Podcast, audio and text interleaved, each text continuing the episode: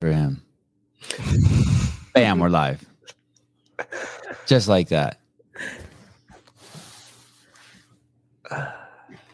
I'm kicking off uh, Twitter. Oh, that's a good sign. Kayla, What's that? that you're oh, bye Matt. Uh, that you're drinking the same drink. Is is that your go-to drink? Yeah, why? Yeah, because I in your interview that you did with uh, your two coaches that I was watching the podcast, uh, their name slipped me right now. You were drinking Oh. that same drink. Yeah. I see. I see continuity. It's just a it's just a latte. Um, where are you? Um at my house. In, in in what in what country? I live in Florida, which is its own country. Um And I'm in California, so I know exactly what you're talking about. Like- That's also its own country. when am I going to move to Florida? Probably soon. uh, where do you start with uh, Kayla Harrison? So, uh, those of you who are piling into the live view right now, you may be looking at the uh, greatest um, female fighter who ever lived. Uh, time will tell. Um, some people might get upset that I'm even saying that, but no one would argue the fact that if you had to pick the future, you are staring at it. You're also looking at someone who took a journey to get there that is indicative of greatness, but that no parent would. Man, it it it, it, it it's quite the it's quite the um. It's quite I don't know if conundrum is the word or paradox or but everyone wants greatness for their kids. Every every parent in the world would want Kayla Harrison to be their child, and yet. Uh, no, no parent in their right mind would want their kid to take the journey. So, everyone knows that I am a huge fight fan and that I leverage my fame in the CrossFit community to slowly get out of interviewing you nutballs who exercise for a living to slowly pick off fighters one by one and get them on my show. So here I am excited to have Kayla Harrison on the show. And then as I start researching her, I come across, oh, she has a book. I'll read about it and, and try to impress her before she comes on the show. And I read this book. I have three little boys, by the way two Mm. two five year olds and a seven year old. The book is called Fighting Back. Um, so we will get to this. This book changed my life. I it's weird. I was like, can I- can I recommend this book? You absolutely can. And Yeah, should. tell me, tell me, tell me why. you absolutely can and should. Tell me why. Because it changed my life. But I'm like, man, like like it, I mean, yeah. Tell me why. Yeah, I mean, so for those of you who don't know, I was sexually abused by my first uh, judo coach from the ages of eight to 16. Um, and, you know, we, we can talk about that. I'm not shy. I'm not, you know, I feel like having the conversation is the way we stop stop it from happening. So we can talk about that as much or as little as you want. But um, part of my journey and part of you know, I believe that everything happens for a reason. And I believe that I was given two gold medals. I was given this platform. I was given this opportunity. And I love what I do. And it's very selfish and it's an amazing thing. But um, I would really be missing the whole point of everything if I didn't do my part to try and change the world a little bit. So the book is a big part of my purpose. I feel like on this earth, it's it, it's a big part of um, why I even chose to do MMA is, is to have a bigger platform, to have a bigger reach, to talk to people like you about the book. Um, so it's not a memoir and it's not a textbook. It's it's kind of a combination of the two. You know, it uses my story, my actual journal entries from the abuse. So those are the actual journal entries. Mm-hmm. Yeah, Yeah, I true. assumed they were, but that was one of the things I wanted to clarify. Wow. Yeah. Um, so it uses those as sort of like a guideline, and it's written, it's co-written with two psychiatrists from McLean Hospital who um, are world renowned in the PTSD field, um, and and work with victims and survivors all the time. So Blaise and Cynthia really, um, they do a really good job. I feel like of putting it in layman's terms and, and talking to you about like what is grooming, you know, and why kids don't talk and um, how the court process can be equally as damaging and um, what are some ways you can talk to your kids what are the proper ways to approach them and um, it's really it's a guideline. It's a book that i think every parent should read. I think every parent teacher social worker doctor police officer um, should read and, and know how to talk to kids about stuff like this. You know we have all kinds of material on stranger danger and bullying and no say no to drugs and but we don't really talk about what you should do if someone close to you tries to take advantage of you or if you're a kid and you maybe like you know funny tummy feelings and, and things like that you know it's just it's just a matter of educating our society one day at a time one step at a time. And i think this book is a big step in that in the right direction you know. I'm also working on a curriculum for the book to be in seventh grade wow. health yeah wow. I, I, would i would love for it to be in the seventh grade. I think that's the, the appropriate age. I mean obviously younger. I haven't written a book for younger kids yet um, but that's also in the pipeline. Eventually i'd like to write a book for even even younger kids. Um, but I have a lot of really good ideas about how I would like for this to tie into like just mental health in general. You know, obviously sexual abuse is very prevalent still, and it it was my it was my hurdle right it was my demon sexual abuse i was sexually abused and that was that that was the thing that i had to overcome to become the hero of my own story but everyone has something in life that they have to overcome. Everyone has something that they have to to work to get through to become the hero of their own story. So um, really i would like the curriculum to talk about sexual abuse and, and to educate our kids. But at the end if i could do it right and work it right i would love for every kid to have to write write their story. Tell me your story and tell me what you're trying to overcome and tell me how you're going to overcome it. And kind of just I don't know, start to change the culture of our of our youth. You know, I think that I could talk about this all day. Uh, I think that we have a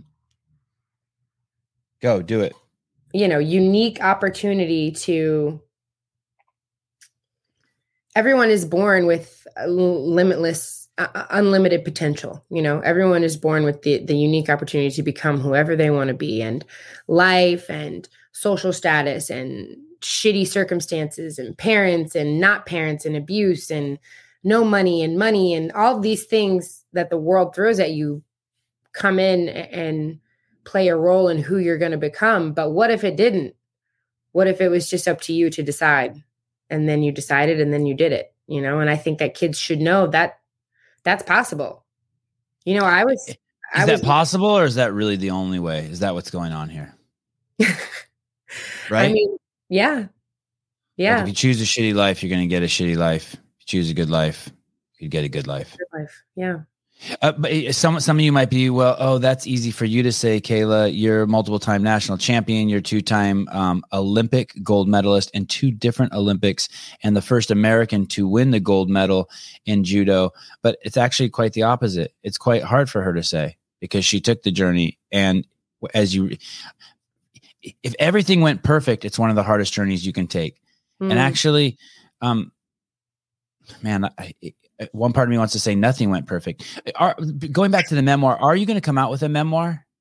I'd like to, yeah, eventually. I mean, I, you know, I still... please, please, please. I journal every night. Um, I write down my thoughts usually a couple times a day and it's something that I think about quite a bit. But uh, I mean, I just feel like my story is so far from done. You know, it's it's a work in progress, I guess. My memoir. Make make it long and fun. I can please, do that. Please well, make it long and fun. It's going to be long and fun. So, how how old are you? I'm 31. Um, it's it's crazy to have you on the show. People, as I as I posted on my YouTube and on my Instagram that you were coming on the show, of course, a flood of um, people started being like, "Oh my God, look at this!" Um, there's a lot of hype building around you. Your mm-hmm. names come out of Dana's mouth a bunch of times. You're coming you're coming on the shows. All the mm-hmm. little like TMZ type, um, yeah.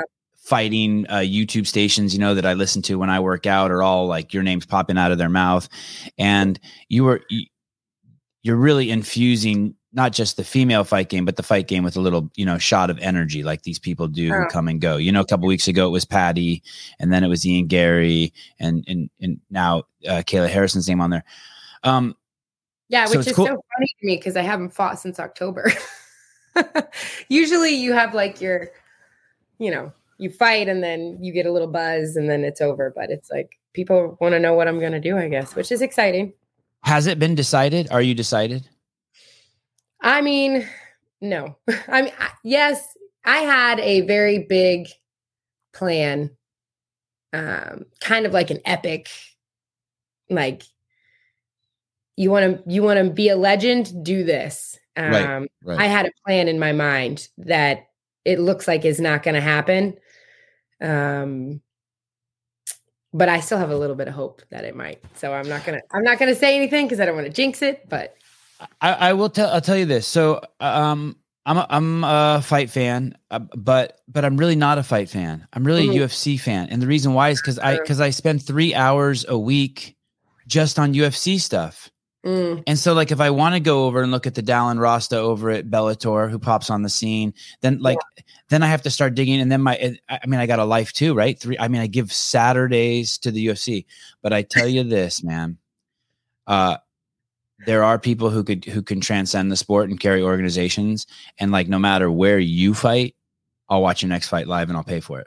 Oh, well, thank you. And, and I think a lot of people will. That's not me. I'm not like trying to flatter you like Sevan would do that. I'm just saying like I'm not sure I, if a lot of people will yet, but I know that I'm I know that I'm building. You know, I think that I have um I mean it helps that Amanda left your camp too.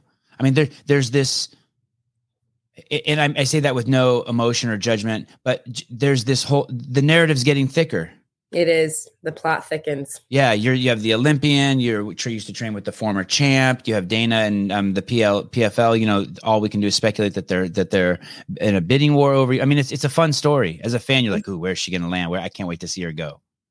And it must yeah. be freaking out your competitors. I think I'm freaking everybody out. Everyone is just kind of like, I mean, you know, I I think that you're being courted by two handsome uh, suitors. Three, three, yeah, three are yeah, right. Multiple handsome suitors. What do you do? It's like worse than The Bachelor. I, it is. It's insane. I got an offer to to box and and get paid multiple millions to box, and I'm like, you know that I, my my background is grappling, not boxing. Um, but it was. Please yeah, tell me you're going to fight Jake Paul. Please, is that is that what that is? I would do that for free. um, no, it's been quite a interesting. It's been quite an interesting couple of months for me. You know, very a little bit chaotic, a little bit of a. Uh,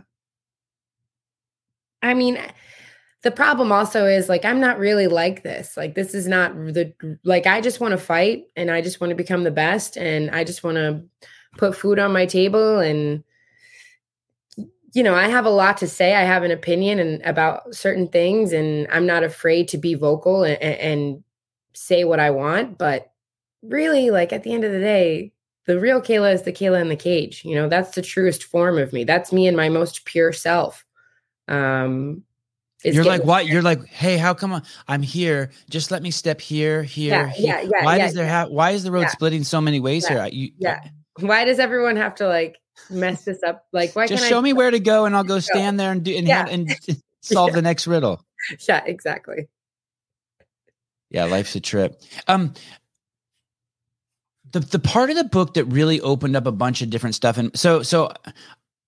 I, although I have three kids um, and they're very young, I fancy myself as a parent expert. I talk from, I climb up on a ladder on my Instagram and preach like I'm the fucking king shit. And one of the things I tell people is you should never um, help your kids. They, and I'm speaking in hyperbole now. What you should do is when they fall down, you turn your back to them and make sure an alligator doesn't come out of the bushes to get them or that mm. Uncle Buck doesn't get them. But your mm. job is to protect them while they unfuck themselves. Your mm. job is not to unfuck them. Your job, when you mm. pick a child up, you're stealing an air squat from them. You're stealing a burpee from them. Do Mm. not steal a burpee from someone. And so when I read your book, part of me, uh, it reinforces that for me. Like, hey, hey, motherfucker, you're you you are the ultimate caretaker, and do Mm. not let anyone get to your kids. Your Mm. job is, is until your child can fight off an alligator, you are to fight off every alligator that comes in the room for them while Mm. they build their skill set. The part that really trips me out is if your parents beat you as a child, do you think that's normal. And I don't know if you can ever um right like any like Yeah. like everything that happens to you as a child is normal and perfect even if it's the most horrific shit that can happen to man and then so you have this this relationship that you had with this gentleman is so fucking complex Mm. and at one point in the book the parental figures your parents your mom and, and the and the people who love you obviously as this comes out they want to kill this guy that's a but as you read it you explain it so well that like hey that's not your place yeah. it, it- it's so twisted because your life is No, I thought I loved him. I yeah thought- your life is normal being um molested it's like and you explain that and i'm just like i almost I, i'm just torn in like five different directions. I'm like whoa what like it's, it's, like a, a, complex the human brain is such a complex thing and it's also you know as human beings we're developed from age zero to seven and um, grooming and and your brain is still developing as you're into your teen years and things like that and i absolutely thought that i absolutely thought that we were in love i thought that this was normal i mean i knew it wasn't normal because i had to keep it a secret and i was disassociating and living two lives and like all these different layers to it and and but there were so many layers to it that I was literally like suicidal. You know, like I was I knew part of my brain knew that it was wrong and part of my brain felt shame and guilt and like inner turmoil and part of my brain thought, well, this is love. You know, this is love. This is love. And if someone loves you then they do this to you. And, and yeah that's the part right that's the part yeah. every child has that no matter what happens to you this must be love kind of Exactly. Exactly. And that's why we have so many fucked up individuals Excuse roaming me. around our roaming around our world, you know, because whether you realize it or not, your brain your brain stores that, you know, your your lizard brain if you because when we're born we need our caretakers, we need adults to survive. So when Ah.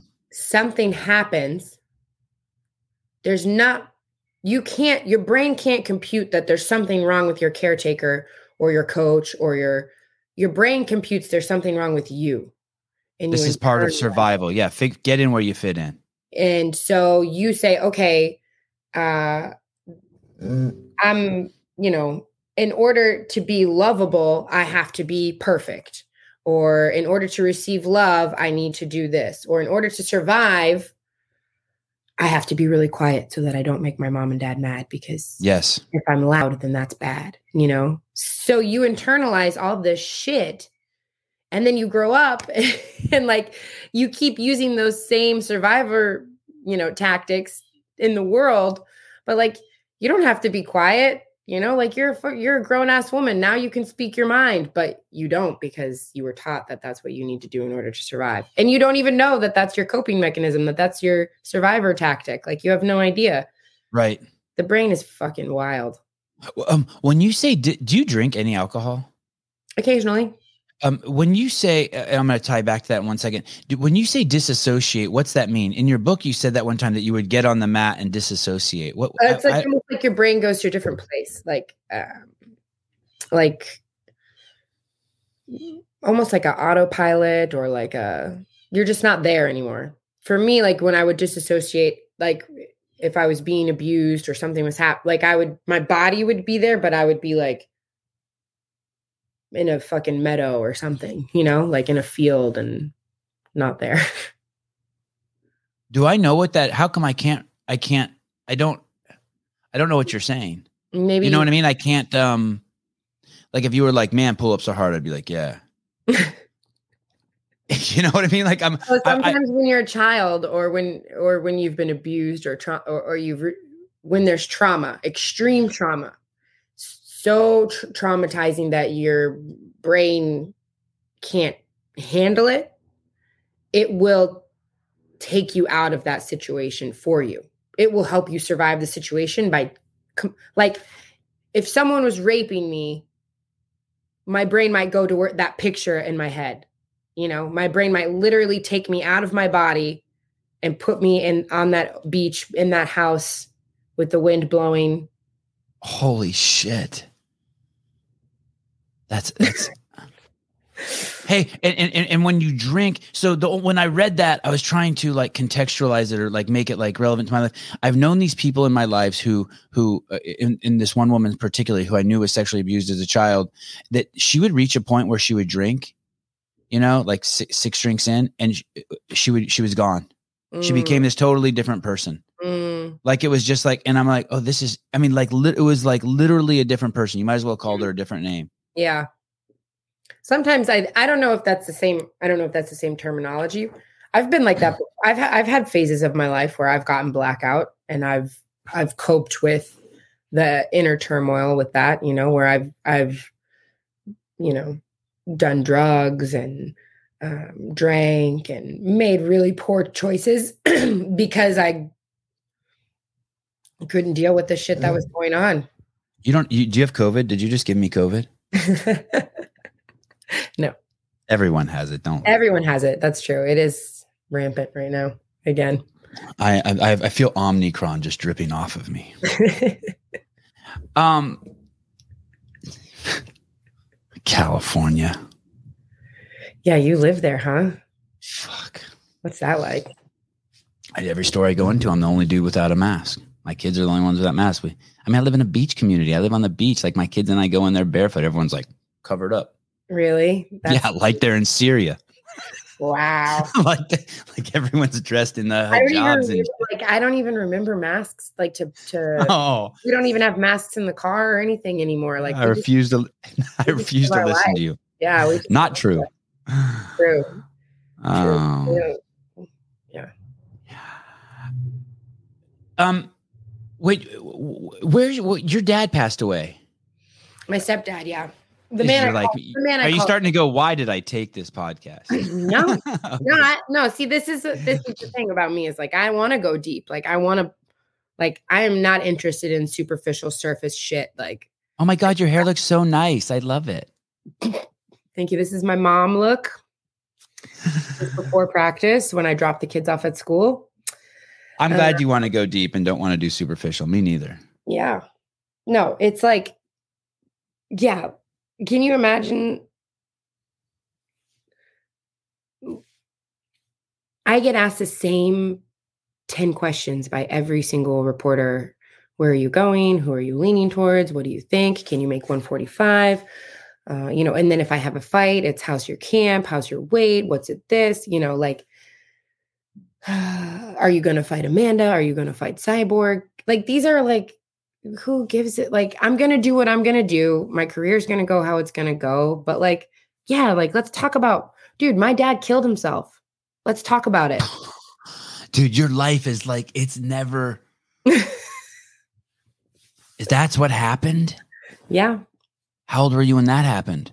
Uh, 23. Hey, could I say something just totally outlandish? Yeah. Do you think that your dad did that because he was hurting children? No, No. no. Do you see where I'm? You see where I'm? imbalance. Say that again. I think he did it because he had a chemical imbalance. There, th- uh, okay. I'm, I'm sorry just to come at you with that, but that, but, but I think, I, I, you know where I was going with that, right? Like there's this, there's this, like you were attracted to what the male figure was in your life. Yeah. Well, this is why it's different. So my Tell me. dad, my stepdad, who I call, grew up calling dad, was a great father. Very loving, but I was my mom and him had two other children. Um, my real dad, my my real father was an abusive alcoholic. Um, he and my mother split when I was three months old. Um, you know, he was abusive, and this is why I say from zero to seven, you you become who you are. But that was the love I was always seeking was my real father's love. Ah. Ah. okay. A- into adulthood, mind you. Like I was in abusive relationships as an adult, be- like literally recreating my past. And we all do that, by the way. Don't anyone think that you're you're like. Don't anyone be like, no, I'm not going to marry my mom. You better watch out. You're Yeah, your no, mom and your yeah, you can't even help it. Yeah. right. your brain. And you know what's so funny is I've been um doing a lot of work on myself, I guess you could say, especially since I got the kids. It became abundantly clear to me that I wasn't who I needed to be in order to be the best parent for them. Um, and I am hell bent on not making them Kayla Harrisons, actually. You know, I just want them to be fucking, I don't want them to be perfect. I don't want them to be great. I don't want them to be, I just want them to be human and whatever that means for them, you know, give them the best opportunity to be human. They've already had so much fucked up shit happen to them in their lives. Like, so I just want them to be okay. But I've been doing a lot of work on myself. And the crazy thing about our brain, again, is like, my dad was abandoned me and but lived a block away from me my entire life growing up you know and had 50-50 custody with my mom. Just didn't see me very often. I would see my grandparents all the time his parents all the time you know and he would come in and out in and out and and i'd like to throw one thing in there by the way for all the grandparents listening.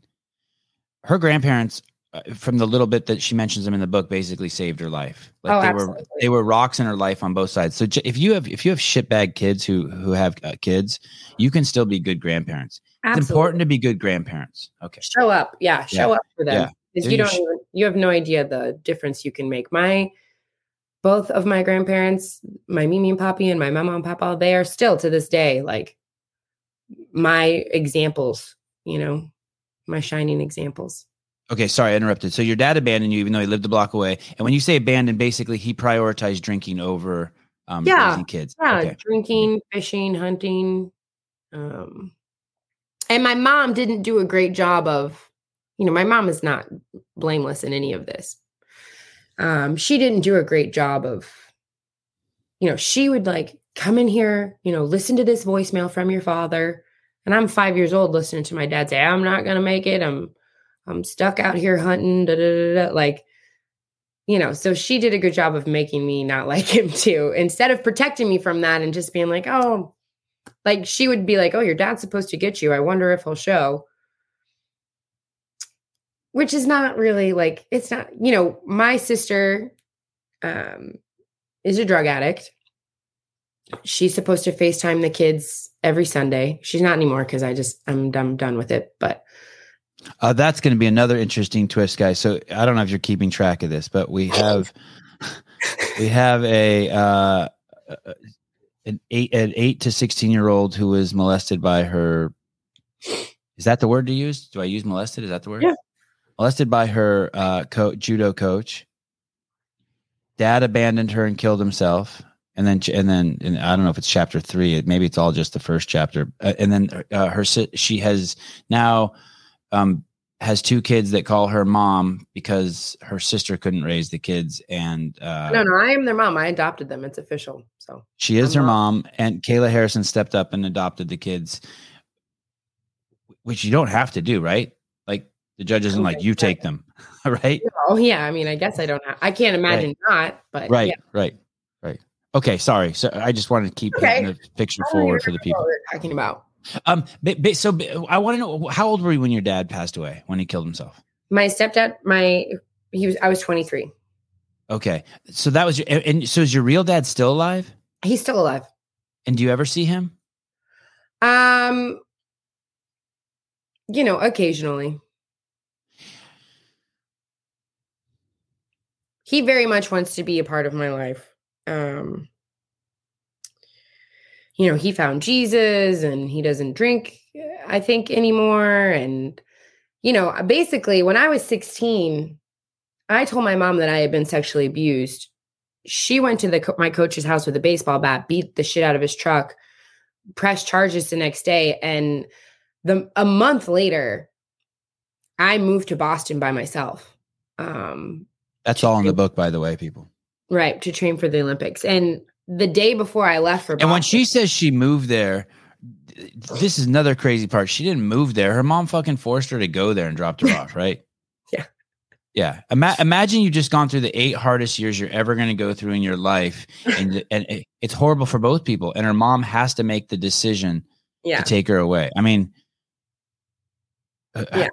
what kind of wisdom is that? I mean, Uh, okay, go on. I mean, it, it, worked. It sounds like it was the right thing to do, but you would yeah, think most I mean, parents would pull their kid close. I mean, it, you know, it was the right thing to do for me. I think, you know, the Pedro saved my life. Judo saved my life. I obviously, it all worked out for me, but, you know, my mother's relationship, like our relationship suffered major. Still to this day, you know, we're not, it's not a mother daughter relationship like you would hope. For, you know, I love her and she loves me and I know it, but it's like, I have a lot of resentment towards both of my parents.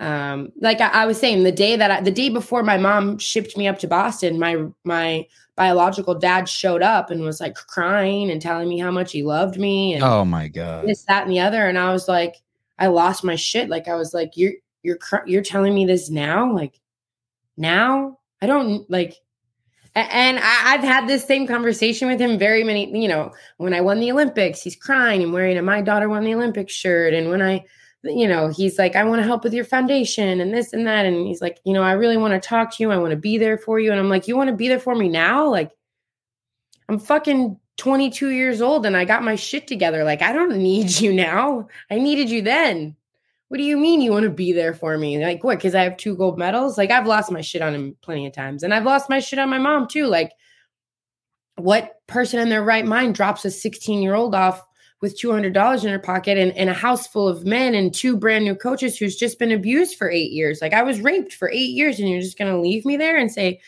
good luck, honey. I hope it, like, what is, you know, I've had plenty of conversations like that with them. But you know what else I have to do? I have to thank them I have to say thank you, mom. Thank you, dad. Because I wouldn't be who I am if if you guys hadn't done what you did. I, have I know to, that's I the crazy part. I have to blame them. I have to blame them for the bad and the good. I am so I am so beyond blessed in my life and I am so mentally strong and I am so rich in life. And that wouldn't have happened if they didn't make those decisions. You know, everything happened exactly how it was supposed to happen. So I have to blame them for that. I have to say thank you and be grateful for it. Is that your bird or a bird outside? It's my baby chick. Oh, are you going to raise chickens? Yeah. Oh, that's awesome. That's awesome. Hey, do you have some land, Kayla? What's that? Do you have some land? Like, how big's the property you live on? No, it's not big. I'm actually looking right now for a little more. Here's my little. Oh my goodness. oh my goodness. Um. So, funny story about this. I had five baby chicks, Uh-oh. and I we I had incub. We have two. We have two bigger chickens outside right now. And then we got some more. We were going to do it from the beginning to the end. So we got an incubator, we got the chicken, we got the eggs. Four of them hatched. Um, you know, the kids named them. Emery named his chicken nugget. Like we're, you know, raising them. They're in a box in my moving room with the gate. And I have two dogs. So I said, you know, my mom is here visiting. And I said, Mom, you just got to make, I went to practice. Said, Mom, you just got to make sure to close the gate. Make sure you close the gate. One of my dogs is a husky uh, well, Monday, one of the, the, the gate did not get closed, so there was a massive slaughter, and four oh, yeah. four baby chicks, four baby chicks are no longer with us. And this where did that hide? Egg. Where did that one hide? This was the last egg, and we weren't sure it was oh. going to hatch. We didn't think it was going to hatch, and then yesterday morning, voila! So this oh, is that's only a day old. It's a day old. This is my hey, little survivor. Does your husky mess with the full grown chickens? Oh, he yeah, he tries to. Oh, yeah. don't don't fall, don't fall. Um Caleb, Caleb, my um so I signed my kids so basically when my kids were young, I, I figured, hey, I want to get them as much adult interaction as I can, professional adult interaction. So I didn't care what they what their vocation was, whether it was ballet, this, that, or the other. I just wanted mm-hmm. them in front of adults getting professional interaction. And one mm-hmm. of the mm-hmm. guys in in uh, my town who's friends with me, his name's Garth Taylor, and he has a mm-hmm. place called Garth Taylor Jiu Jitsu. He's been around forever. Uh, he, I think mm-hmm. he was the first American to win the um, Brazilian heavyweight championships in Brazil, and he and he was actually and he did it in three belts. So he's a cool dude, totally capable, awesome. And I've talked to him a ton of times and I love him to death. So I take my Mhm. kids there, but I take them to jujitsu because not because, well, kind of I want them, I want my kids to be able to do three things dance, Mhm. um, fight, and play music so that they can court women and then defend women. Do you know what I mean? Like with dancing and music, and be able to, this is that's a good formula, my friend. Right? Yeah, because you want them, and and then, and then I know that like people who are good at fighting, there's like a calmness and lovingness to them. Like all those guys in that community, even though I don't do it, like when they hug me, like they hug me. You Yeah, know yeah. what I mean? I'm like, whoa, they make me disappear. Yeah, Yeah, yeah, yeah.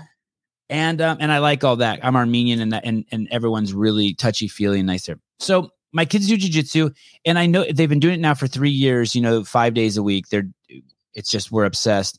And I noticed that not only do they listen well, not only are they um, g- getting good at defending themselves and be in you know controlled aggression, and they're very confident, but they have this intimacy with other kids and adults that I can't even fathom. And when I Mm, first took my son to jujitsu for the first three months, three days a week, he wouldn't do any of the training. He would only do the warm up because he said, "I don't want those men touching me." And I would be, and I would say to him, "Yeah, I don't blame you. I don't want those dudes touching me either." But mm, so, but somehow he got over it, and now he's in this really intimate setting. mm, How is and and I trip because I, I was watching that video where like you're. I, I watched a video yesterday where you're um, hanging out with uh, Masvidal and you're mhm. so intimate with him. and then I watched a video like with you with other men and, and and not just men but women and you're so intimate with them like you're you just touch them or like there was a guy on the beach Maybe not healthy. well how do you reconcile these things yeah. you have this thing and I, I you, you probably know this I don't think a lot of people fully understand this if anything a man does sexually surprises you you do Mm. not understand men Mm, even the most benevolent man from the Dalai Lama to I don't care who you Mm. hold in highest esteem is capable of bizarre nutty shit. Men, we are not a um we are a one track pony and everything else is a distraction. Um h- how do you how are all of these things coming together so that you're going to have i mean are you going to be in a relationship ever again you think like an intimate relationship with a man like how do you manage this fuck these so. dudes i know what you're about uh, and i have to roll with these guys like Yeah. how is this all have you had training partners where you're like fuck you i ain't rolling with you no more i don't like the way you no, no no. I think that again, it's that level of um, comfort. First of all, this is how I grew up. You know, I don't. I started judo when I was six, and I was the only girl on the mat for years. So I literally have no. I don't know any different, you know, and I think that also with maturity and like kind of learning how to manage myself i'm able to discern like yeah i'm very physically comfortable with like that i'm a grappler. I don't know like i i hug people for a living you know like yeah. that's how it feels.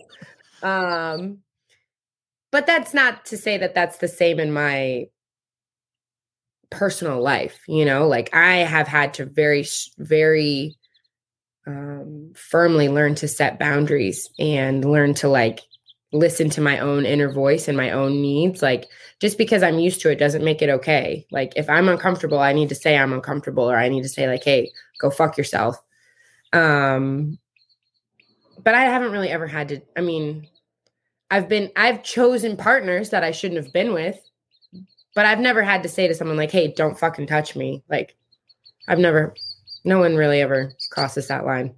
Like it didn't um after all as you got older from when let's say you were 16 when you uh, would you say that i guess when the he- healing began or there, some, Yeah. something there was uh, the massive change that guy was out of your life that there wasn't all there wasn't a like so there was never a time where there were then people in the in the gym that you were like weary of where like all of a sudden everyone was guilty.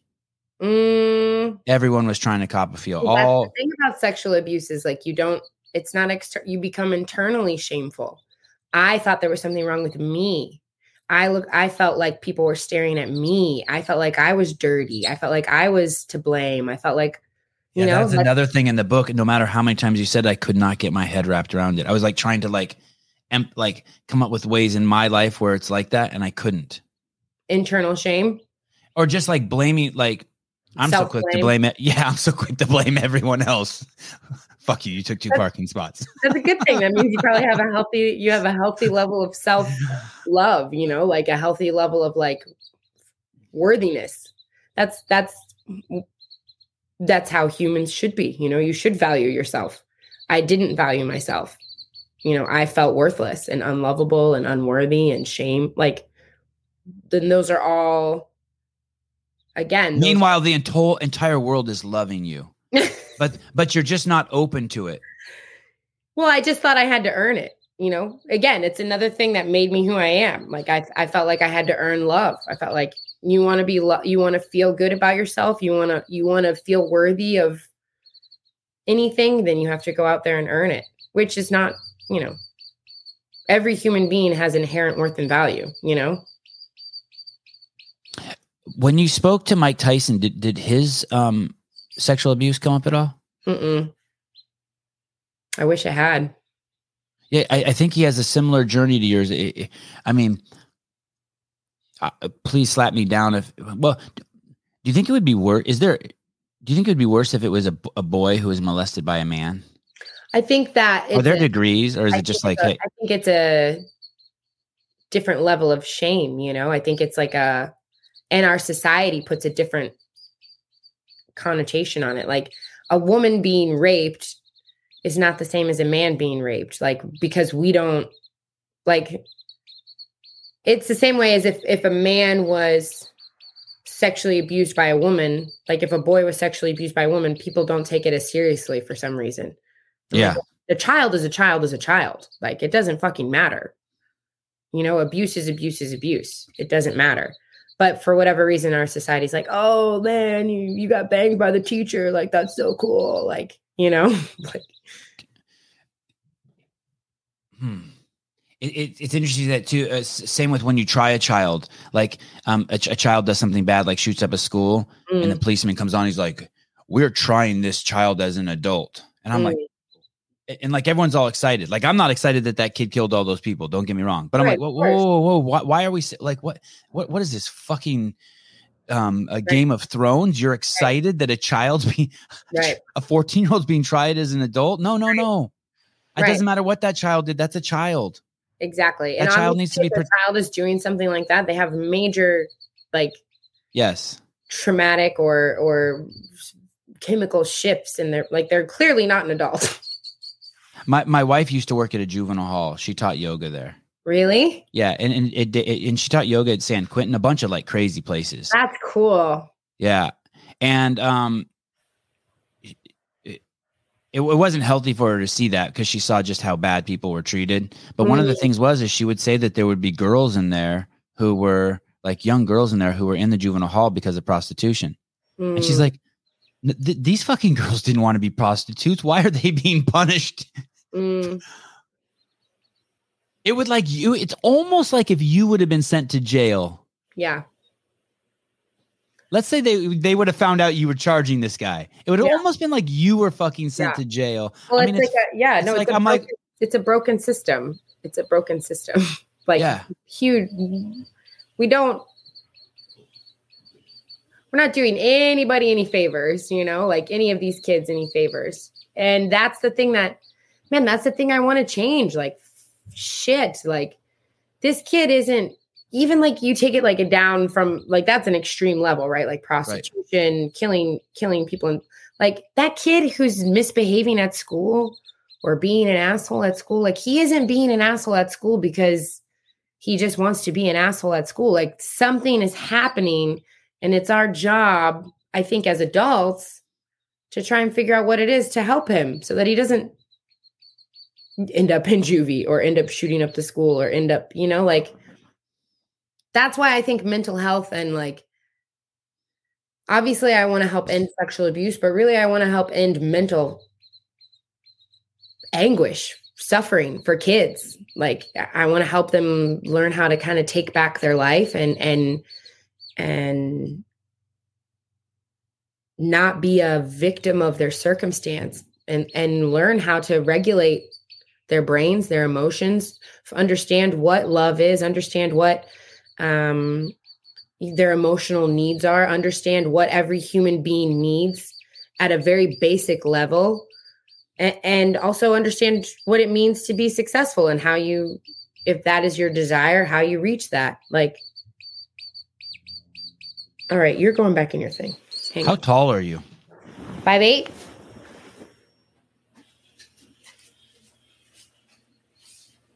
And and and if you jumped on the scale right now, how much would you weigh? Uh right now I'm a little I'm like 165. And um and is that a good training weight for you? Yeah, I feel good here.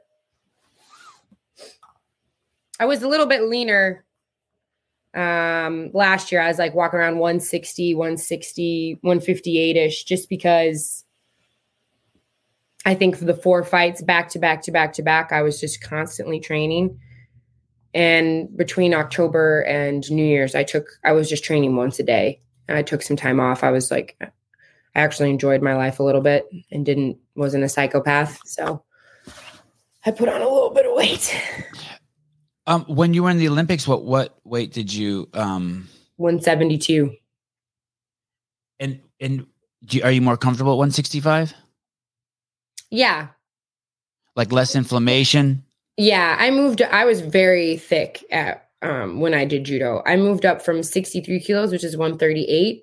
I skipped 154, 70 kilos, and I went right to 78 because at the time Ronda was competing at 70 kilos and they didn't want their two best girls in the same weight class. So they bumped me up two weight classes. And I was a big girl. I was thick. It takes it, weight to move weight. So it wasn't like a I mean, it was healthy. It just I didn't I don't feel as good. I didn't feel as good then as I do now, for sure. In in all your um I, went through your entire Instagram yesterday, all the way back to July. I don't know when it was July something 2012. And in every and in every single picture that like you're in a bathing suit or that you're you know wearing less clothes, you look thin.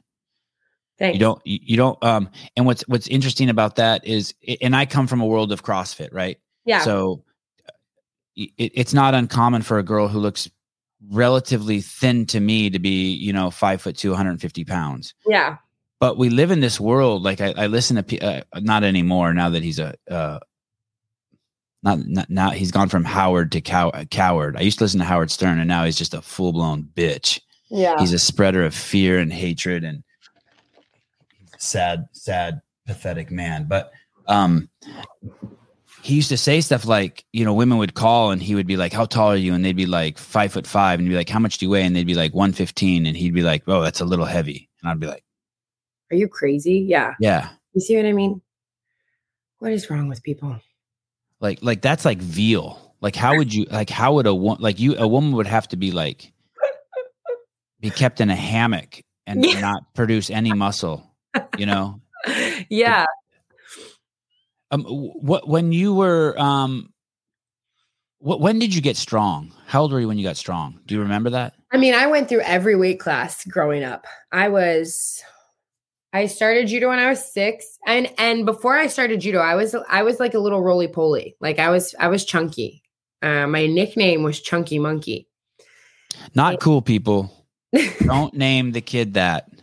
Not cool um, and I'm having trouble oh, connecting to the internet. Siri.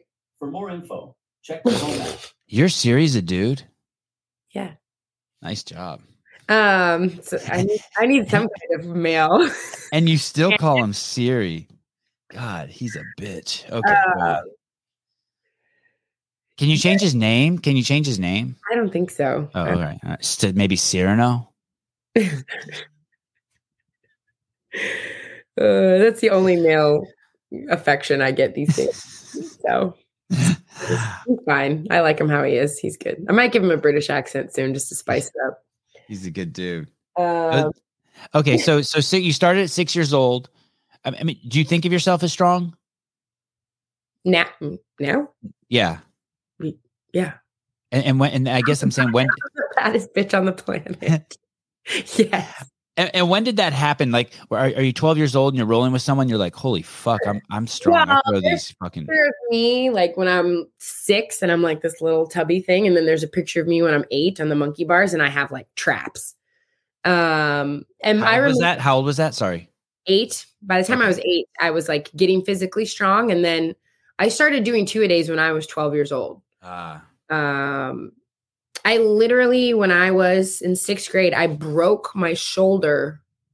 I broke my scapula, my shoulder blade in two places because I was trying to throw someone and my muscle, my my bones still had like growth. Um, some was part cartilage, some was bone, like because I was so young. My muscle was so strong that I I was trying to throw this big fat dude and I snapped my scapula in two places because my bone overrode my mu- my muscle overrode my bone. that's nuts. Can you imagine? Yeah, that's different than the accident you had with your uh wi- where where he fell on you and broke your Oh collarbone. yeah, yeah. I broke my arm and my collarbone. Yeah, and that one. Ex- Excuse me, real quick. I, I try not to read the comments during the show. Uh, Michael Gesfeld, Howard Stern has matured. With a little luck, it'll happen to you as well. Hey, go fuck yourself. Thank you. Uh, so wow, so that is strong. So you knew. Yeah, yeah. Oh, was- sorry, sorry. One more. So- Sorry, one more. I hope I never fucking mature. I hope I fucking turn into a two year old and start shitting my pants. Thank you. Okay. the older I get, the more I realize we're we're on a path to nothing. Oh, good. Me too. Like that's just what I want to be, just nothing. no thing. Yes, my wife tells me before I go on the show because sometimes I get really wound up. She goes, "You are nothing. you are." I mean, my my yoga wife. You are no thing. I would definitely nothing. like. I think. Yeah. you have a, a pe- yeah, fur. You have fur on you. Okay, so so you know at that point. Okay, at 12 you know and and you you- at that point you said you're rolling with fat dudes. So you can you're not even rolling with your peer group, other 12-year-old girls. I mean, there were no other 12 year old girls, but I, Ah. I also started competing in the senior divisions when I was 12. So I was 105 pounds.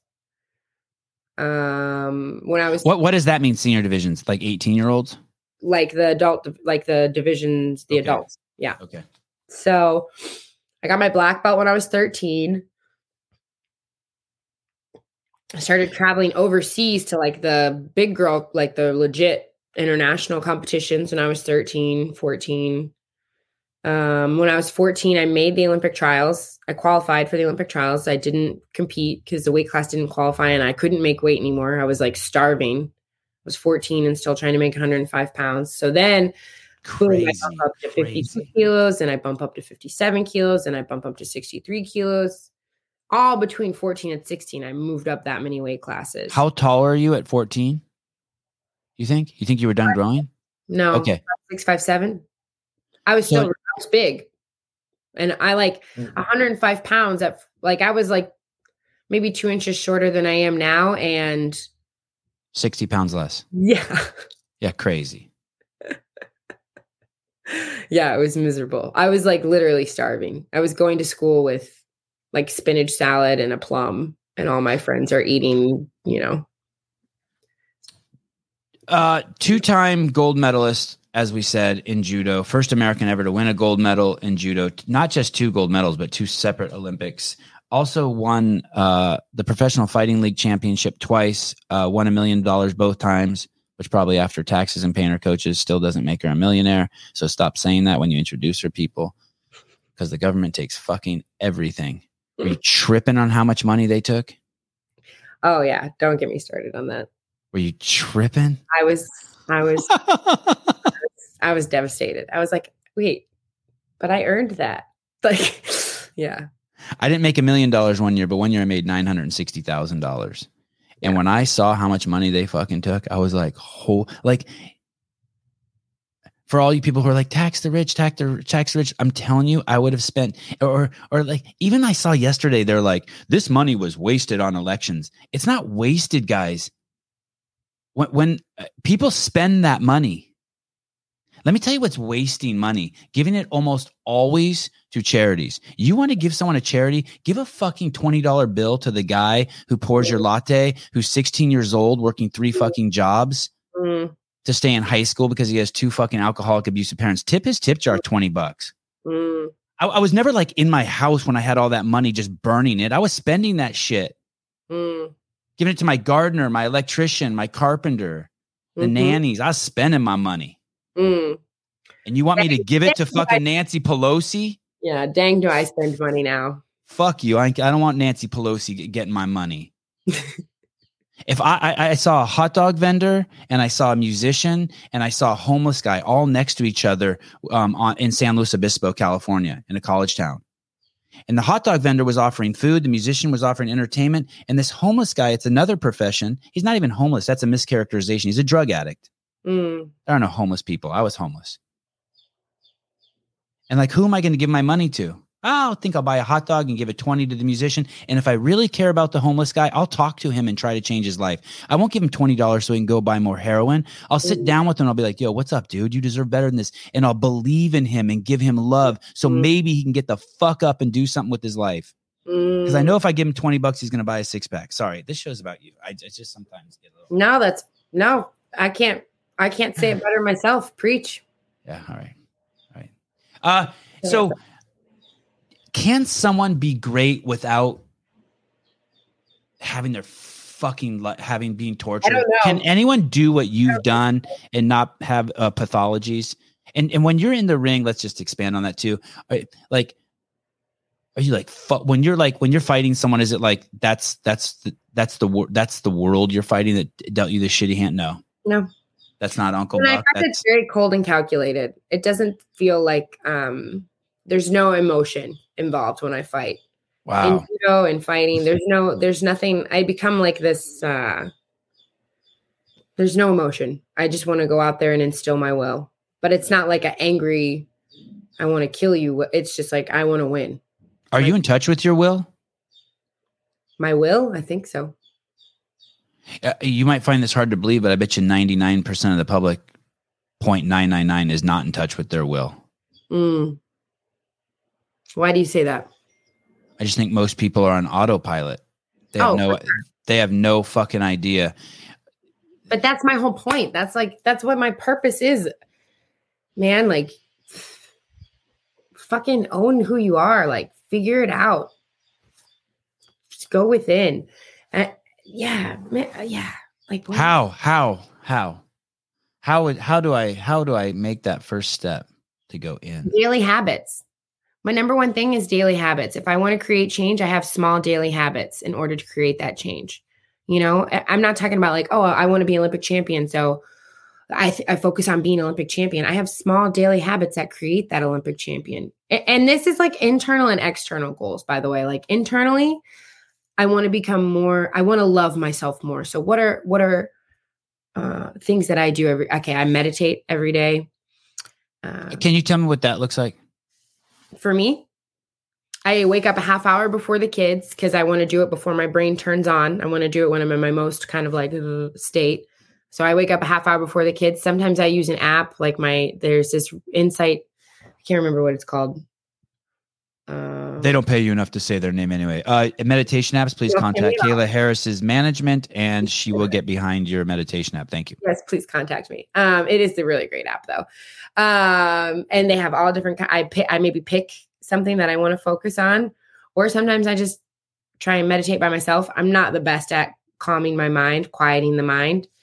Um, another thing I've been doing lately, which I absolutely cannot stand, never used to be able to to love, like used to hate with a passion, but have been doing a lot lately, which has become a form of meditation, is running. Just trying to focus on my breath while I'm running. Um, so I hated focusing on your breath or you hated running? I hated running. I'm not a Okay. huge. I'm I'm a big girl. Like it, a lot of a lot of hurt, Yeah. pain, a lot of Yeah. pain in the knees. Yeah. I've also had reconstructive knee surgery, so I wasn't a big fan. But it turns out when you get two kids and your house is never quiet and everyone's always screaming for mom, that you would you would you enjoy focusing on your breath. You enjoy the the peace of just putting one foot in front of the other. My wife, uh, she's also a breath coach, and it's like breathing and focusing on your breath is something I spend so much time doing every day. Yeah, Anytime anything gets squirrely, I go straight to my breath, which is like every 10 minutes.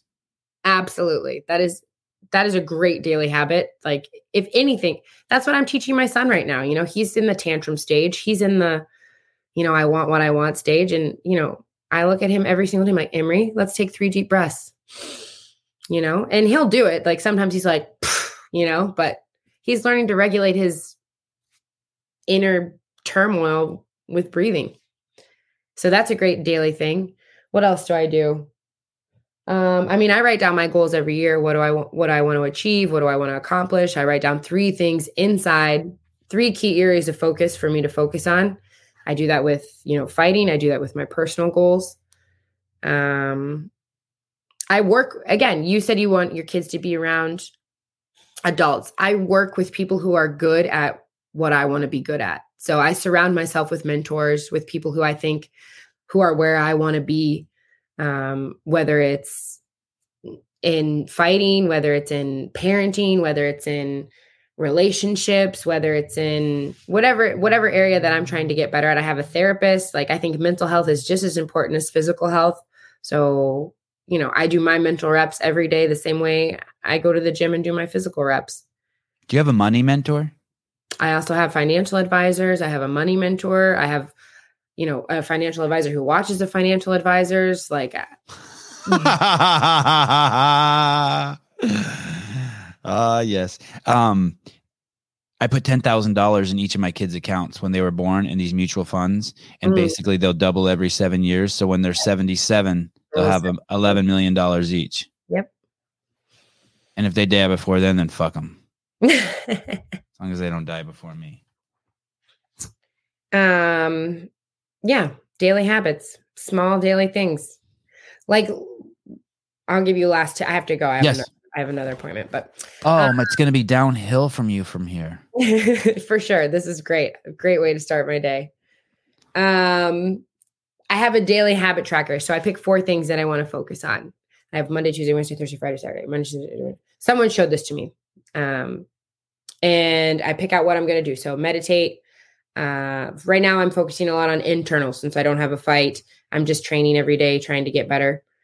Um, but my four daily things are right now I'm going to meditate every day. I'm going to journal every day. I'm going to write down three things that I'm grateful for every day. And I'm going to list out loud the reasons that I love myself every day.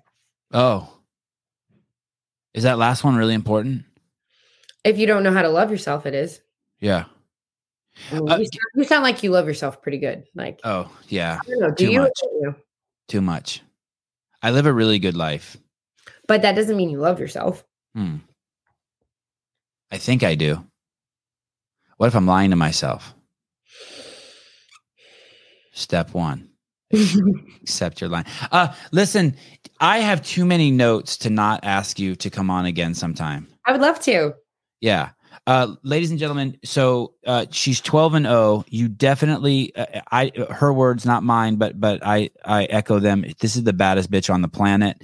Uh, you, if you have kids, you should read Absolutely. this book.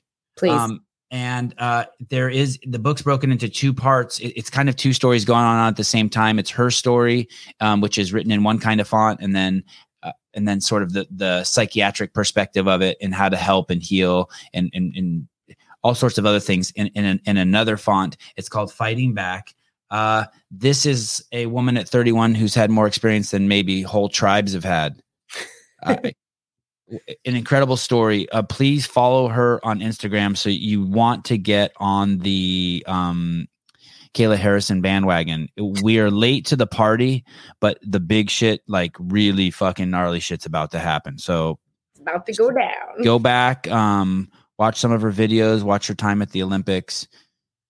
So much more to talk about. Holy cow. We didn't even get into like the superficial stuff. I'm dying to she knows eh, one, one last thing. My hair. We talked about my hair. Her instinct, she's she knows everybody in the business.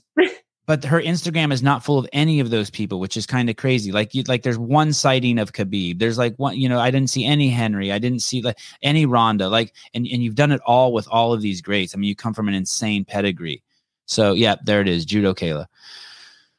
All right, girl. Thank you. Thank you so much. Hey, have a great rest of your day. All right. I'll be in touch. Sounds good.